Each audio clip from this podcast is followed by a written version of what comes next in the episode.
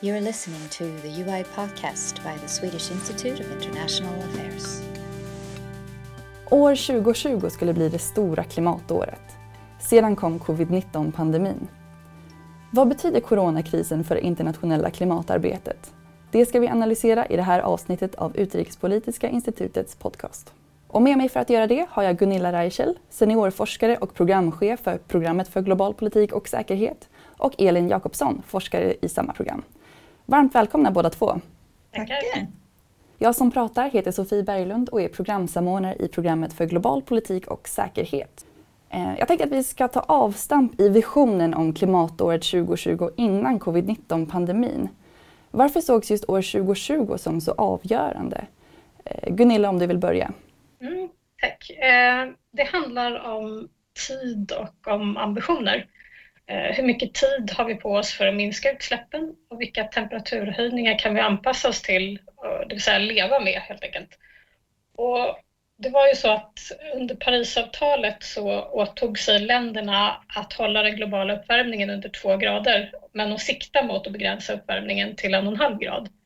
För att uppnå det här målet så bör de globala utsläppen ha slutat att öka år 2020, det vill säga i år.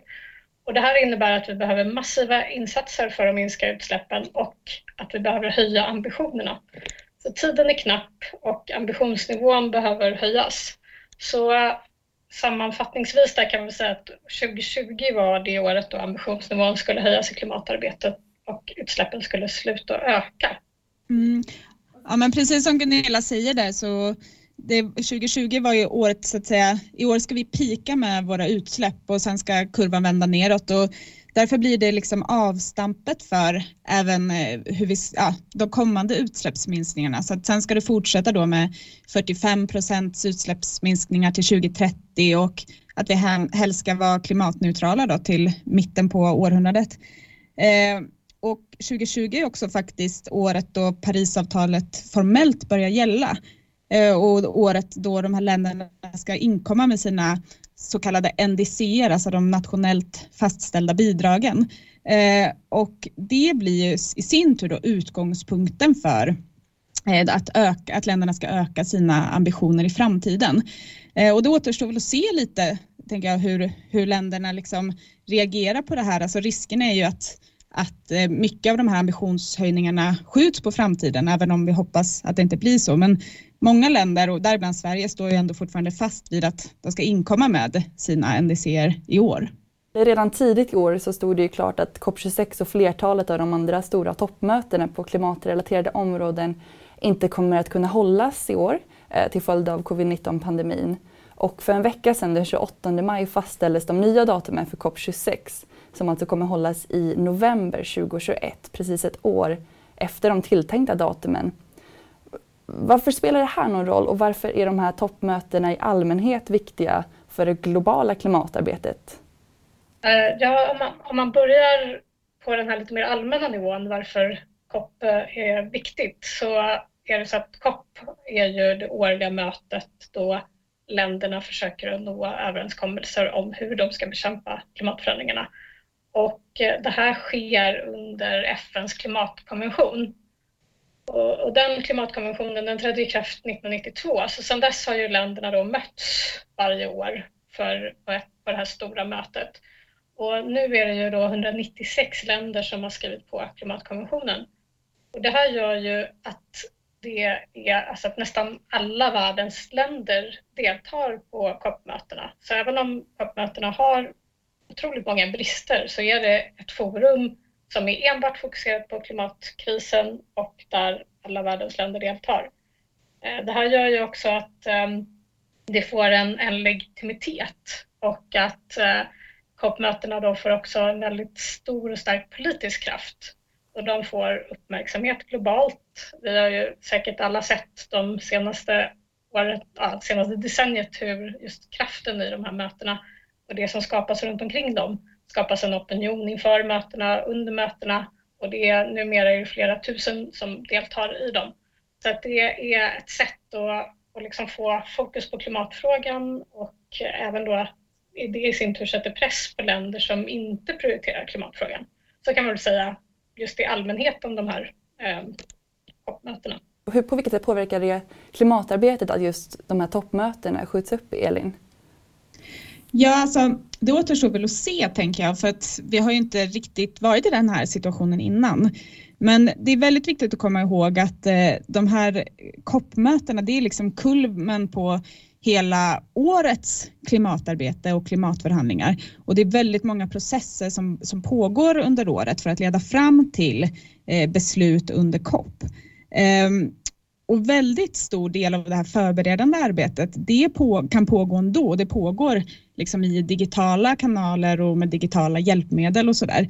Eh, men jag tror det kan påverka absolut klimatarbetet på det sättet att dels att det kan bli väldigt svårt eller till och med omöjligt att ta de här riktigt så här stora formella besluten i de här frågorna utan att ses fysiskt och att stats och regeringschefer ses på de här toppmötena.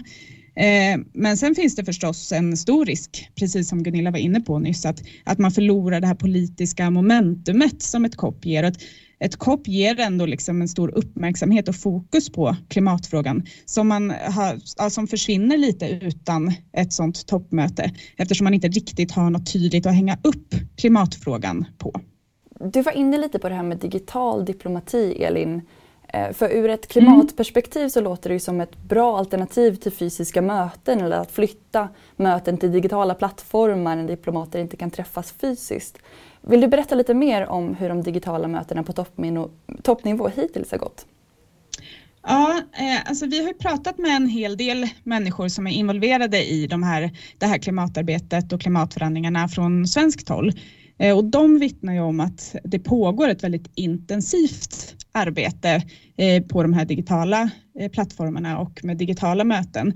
Och flera är liksom imponerade över hur snabbt det har gått att ställa om ändå och att man nästan kanske har ännu mer intensiva diskussioner och möten eftersom det är så enkelt att ses när man inte behöver ses fysiskt. Eh, men däremot så, så, finns det ju en risk som vi precis var inne på att man inte kan ta, att man har, saknar liksom former för hur man ska ta de här formella besluten och särskilt när det kommer till lite större, viktigare beslut så att säga. Eh, men sen en annan aspekt som är svårt att få till digitalt, det är det här eh, informella diplomatin, alltså det här att man skapar så att säga små undergrupper och både heliga och oheliga allianser över en kaffe eller i korridoren och att man så att säga löser upp spänningar och allt sånt där. Det blir ju såklart mycket svårare att göra när man inte ses på de här mötena och de förberedande förhandlingarna. En intressant konsekvens av att COP26 skjuts upp är ju att värdarna för toppmötet, alltså Storbritannien och Italien, under 2021 kommer vara både COP26-värdar och G7 respektive G20-ordförande under samma år. Eh, Gunilla, varför är det anmärkningsvärt?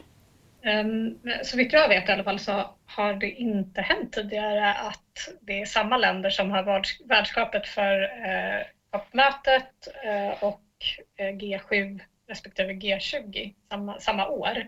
Eh, och eh, det här, det här kan man ju, det skulle kunna innebära olika möjligheter eftersom man då är, som ordförandeland skulle kunna driva klimatfrågorna i G7 och i G, G20. Och det här kan ju då göra att klimatfrågan, alltså att det blir olika synergieffekter och att klimatfrågan kommer att vara på dagordningen i flera olika tunga internationella forum det är inte säkert att det blir så. Det beror ju väldigt mycket på dynamiken och vad som prioriteras. Nu kommer säkert ehm, eh, pandemin och ekonomiska åtgärder stå väldigt högt på den agendan. Men hur som, så eh, kan, kan det innebära det. Och eh, G20-länderna de står ju för eh, cirka 80 procent av de globala utsläppen. Och då om man, om man får med sig de här länderna i den här frågan så är ju det är ju självklart helt centralt för eh, utsläppsminskningarna.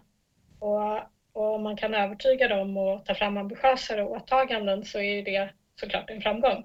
Så det är lite spekulativt här, men det är ändå någonting som inte har hänt tidigare. Så det är väldigt spännande att följa den utvecklingen under 2021. Mm. En annan central händelse på samma spår är att USA officiellt lämnar Parisavtalet den 4 november och landet går till presidentval den 3 november. Eh, om du vill fortsätta på stormaktsspåret Gunilla, hur påverkas klimatarbetet av det?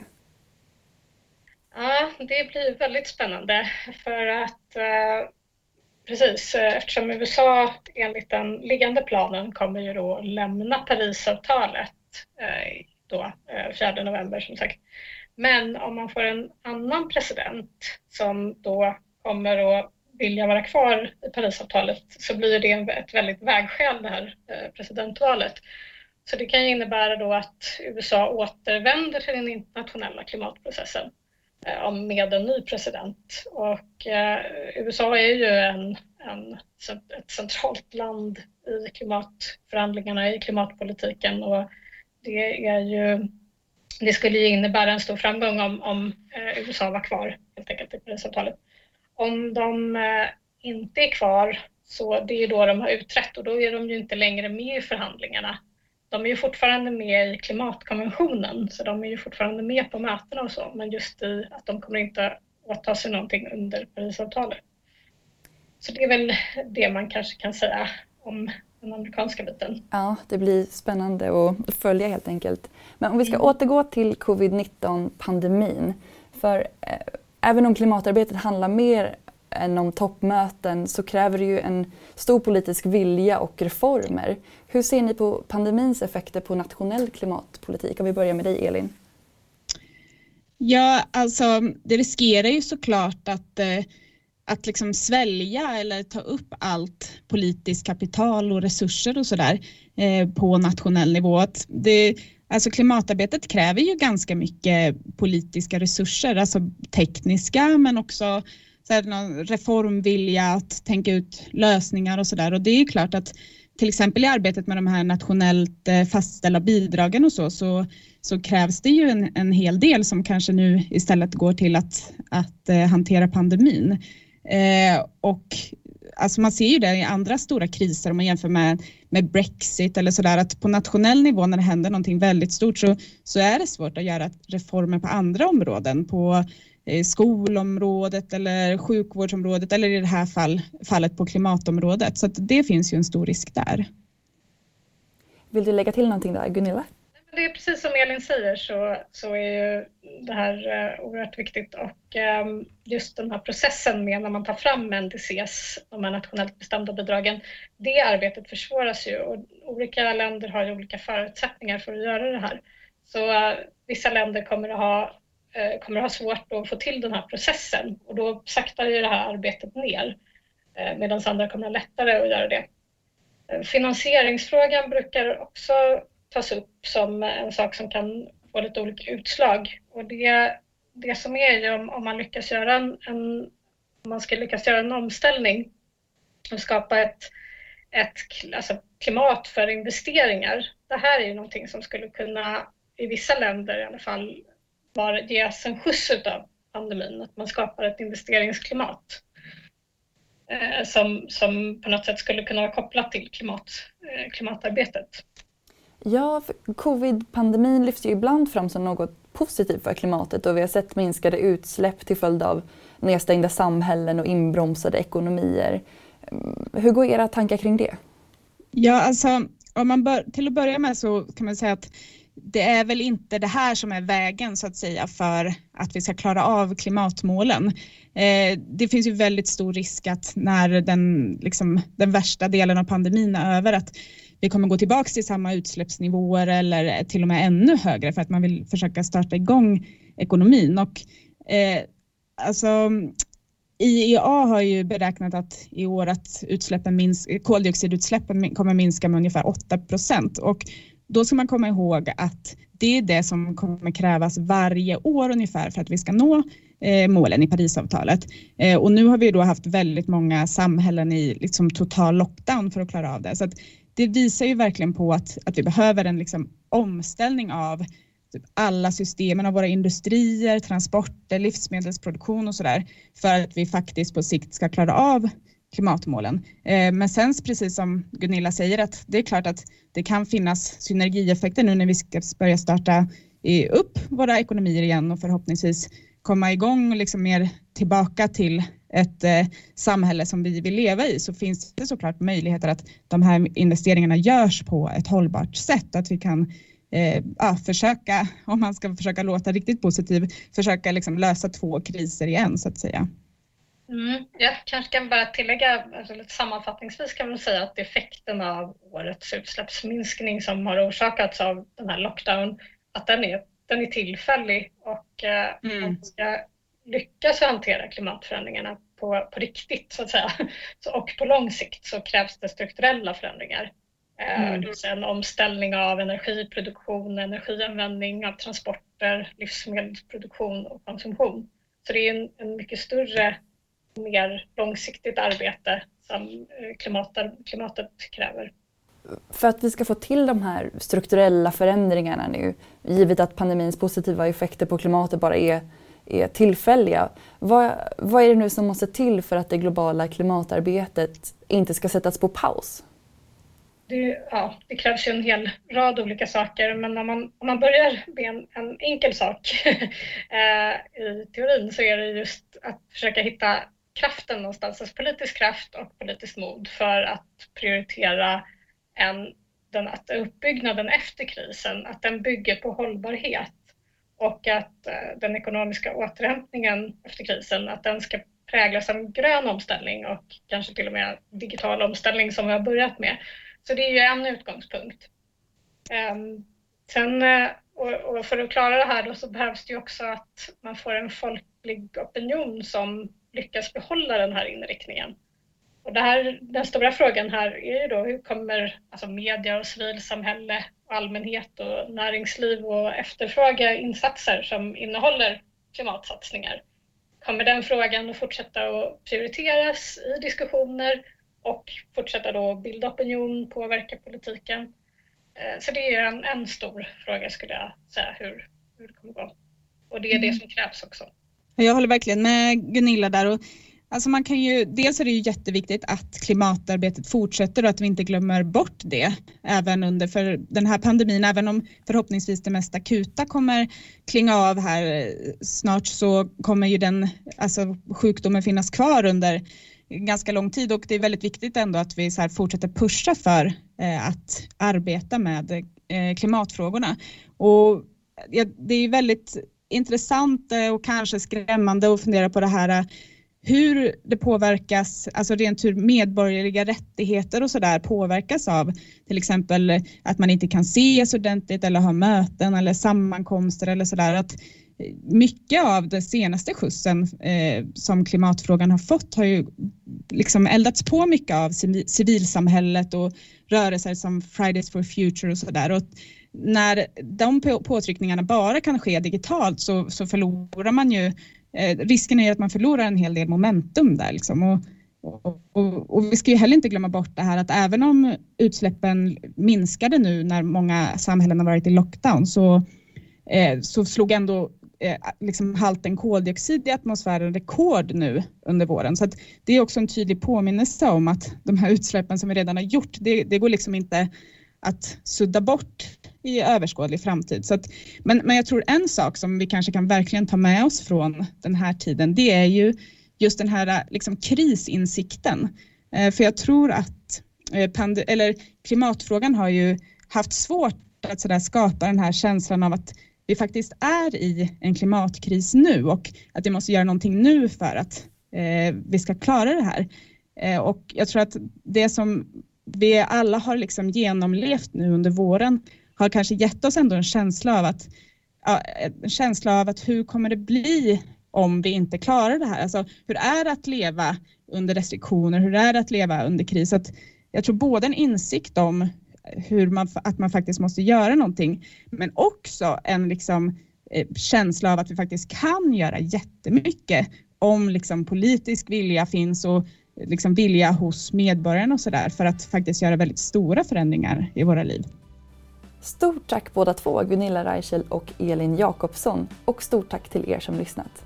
Vill du som lyssnare veta mer om det här ämnet har Gunilla och Elin nyligen publicerat en artikel i Utrikesmagasinet som heter “Coronakrisen sätter käppar i hjulet för klimatarbetet” som tar upp just dessa ämnen. Jag heter Sofie Berglund. Tack för att ni har lyssnat.